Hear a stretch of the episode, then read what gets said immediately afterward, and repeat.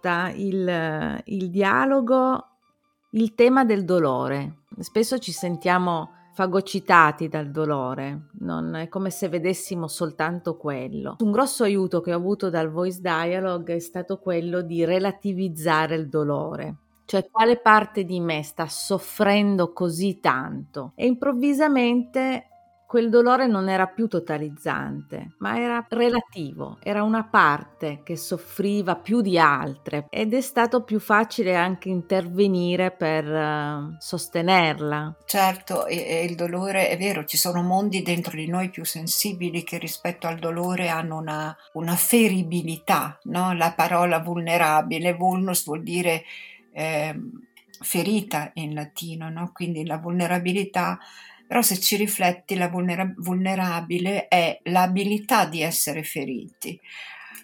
Quindi che cosa vuole dire? Che se noi non avessimo la capacità di sentire il dolore nostro altrui, saremmo dei muri d'acciaio. Eh, quindi importante è, è, appunto fare questa operazione di, di riconoscere che è una parte a cui diamo tutta la nostra attenzione. È importante sapere stare accogliere il dolore permette poi di, di, di, di andare oltre, no? portandosi dietro il suo profumo, eh? perché spesso il dolore poi ha quella trappola che si aggancia a dolori passati, no?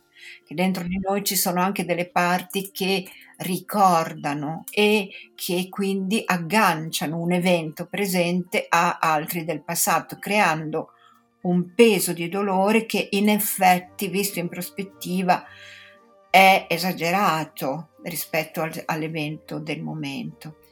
E, ehm, e, poi trovare le risorse. Dentro abbiamo il nostro maestro interiore, il nostro guaritore interiore che, che può accogliere questa, questa ferita, questa pena Uh, anche, anche, anche, la madre terra dentro di noi, no? la terra eh, aiuta a sciogliere i dolori. Quindi ci sono, abbiamo tanti alleati, abbiamo gli animali, possiamo trovare dentro di noi una grande orsa che ci aiuta a sostenere il dolore. Faccio degli esempi reali, l'orsa uscì con una persona, uno svedese, mi ricordo, la prima volta e non è stato l'unico, che proprio accoccolò questa sua parte ferita accanto a questo enorme orso bruno e restammo in silenzio, credo almeno un quarto d'ora, mentre stava avvenendo un processo di guarigione interno. Ecco, questo è anche importante nel voice dialogue, sapere stare nel silenzio, accogliere il silenzio della persona, della parte. Il silenzio ci imbarazza sempre tanto. Mm. E il critico, anche qui, è sempre, il critico è una creatura sociale abbiamo detto già, e quindi per il critico il silenzio è insopportabile perché innanzitutto il critico, se l'abbiamo forte o comunque eh, è presente di più nelle situazioni sociali perché ci ritiene responsabili dell'andamento della relazione, comprese, comprese la conversazione, comprese tutte queste cose qui. Quindi si darà un grande affare per trovare argomenti di conversazione. E questo può valere anche nelle sedute. Il critico potrebbe, se si infila dentro, potrebbe dire: Ma Dio, ma questo silenzio sta durando troppo a lungo. Eh, tu devi dire qualcosa, devi fare qualcosa. Invece può essere proprio che è quel silenzio lì che sta servendo in quel momento. Questo vale anche comunque nelle situazioni non di seduta, eh? spesso il critico nei momenti di imbarazzo, cioè che, che, crea lui attraverso questa difficoltà di stare nel silenzio, ci fa magari parlare del nulla, ecco, pur di riempire qualcosa che a lui crea grande ansia. Perché il voice dialogue secondo te è così potente nel guarire, tra virgolette, la coppia? Ma guarda, io credo che il primo è nato da una coppia, quindi questa impronta si sente. È maestro il voice dialogue nell'aiutarti a uscire dalle logiche di potere.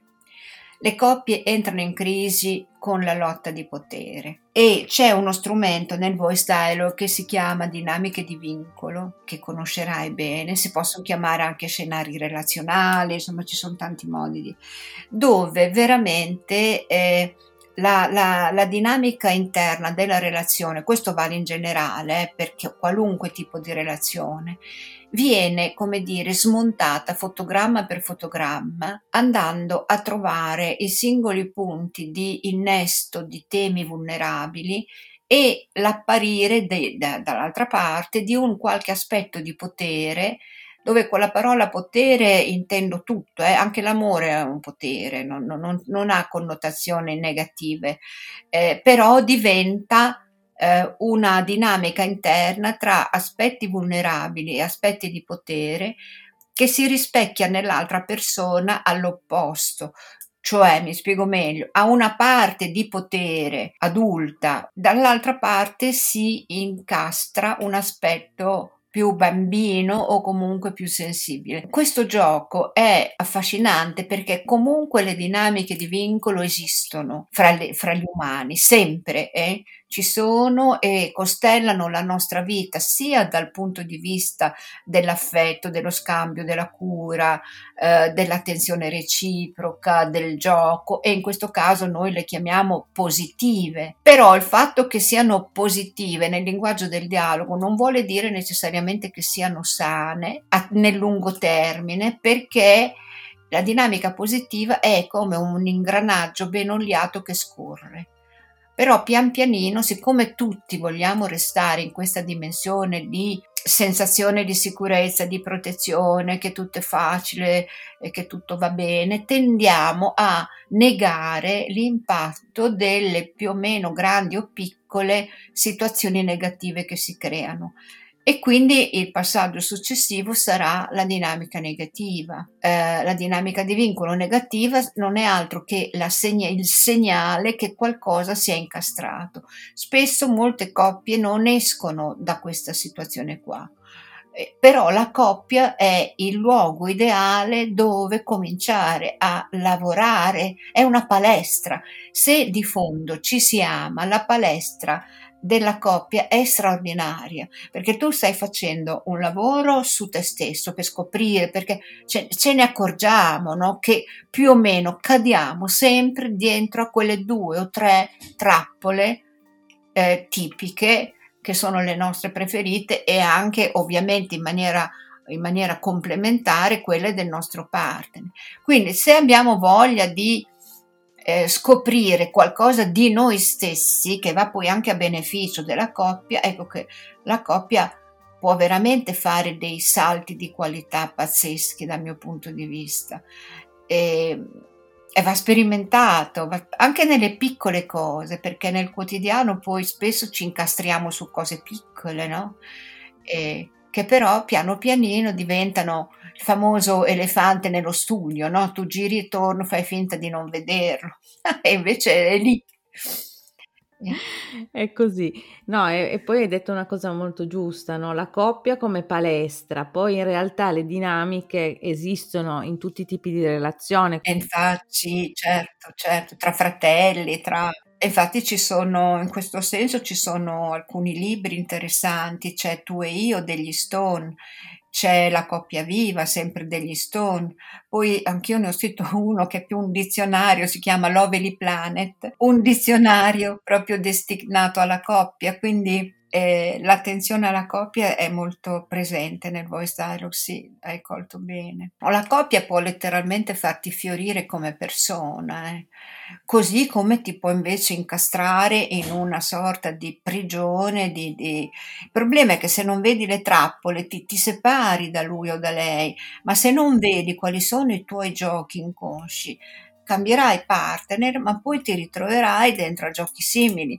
E quindi là dove è possibile, tanto vale sperimentarsi e vedere. Io sono una fan della coppia, no? ma non in termini assoluti, cioè se una coppia è mh, malfunzionante, è disfunzionale, ok, devi prendere la distanza. Non sono per il salvataggio a tutti i costi delle coppie però mi dispiace molto quando vedo coppie che si separano senza aver capito quasi niente delle, del perché. ok? E, e, questa è proprio è quella che si chiama lotta di potere. La lotta di potere uccide l'amore, chi lo chiude, chiude anche il cuore. Ecco, bisogna essere in due per fare questa cosa. E, parlando della coppia. È anche vero che, guarda, a volte io molte volte ho visto avvenire dei cambiamenti straordinari nelle coppie anche quando uno solo si impegnava a fare un lavoro su se stesso, perché comunque tu sconvolgi gli equilibri, no? Eh, mm, sai, la, la famiglia, no? si usa spesso la metafora dell'omeostato, la famiglia è un meccanismo in cui ciascuno, questo vale anche per i figli, occupa una certa posizione e eh, giochi all'interno del ruolo che ti sei preso, che ti è stato assegnato. E quando uno si tira fuori, perché il dialogo ti, ti, tira fuori da questi giochi qua, è chiaro che tutto l'omeostato va in crisi. Tra parentesi, questa è una delle ragioni per cui spesso quando una persona decide di fare un percorso, in generale, no? ah, voglio fare un percorso, che la famiglia spesso è contraria. Non... perché, perché è chiaro che anche inconsciamente si rende conto che quella eh, quella situazione di equilibrio, magari non gradevolissima, però che comunque in cui ci sto, verrà messa in discussione. Ecco. Anche perché poi trovarne di nuovi, di equilibri, insomma, non è sempre facile. No, ci vuole il suo tempo. Però è, è importante, ecco perché a me piace il dialogo e che ti dà delle mappe. Poi è chiaro che il territorio lo devi indagare tu, però uh, quando cominci a avere la mappa di quello che sta accadendo diventa più difficile puntare solo il dito sull'altro, dire noi, io non c'entro, no, c'entriamo tutti e due. Ecco. Uh,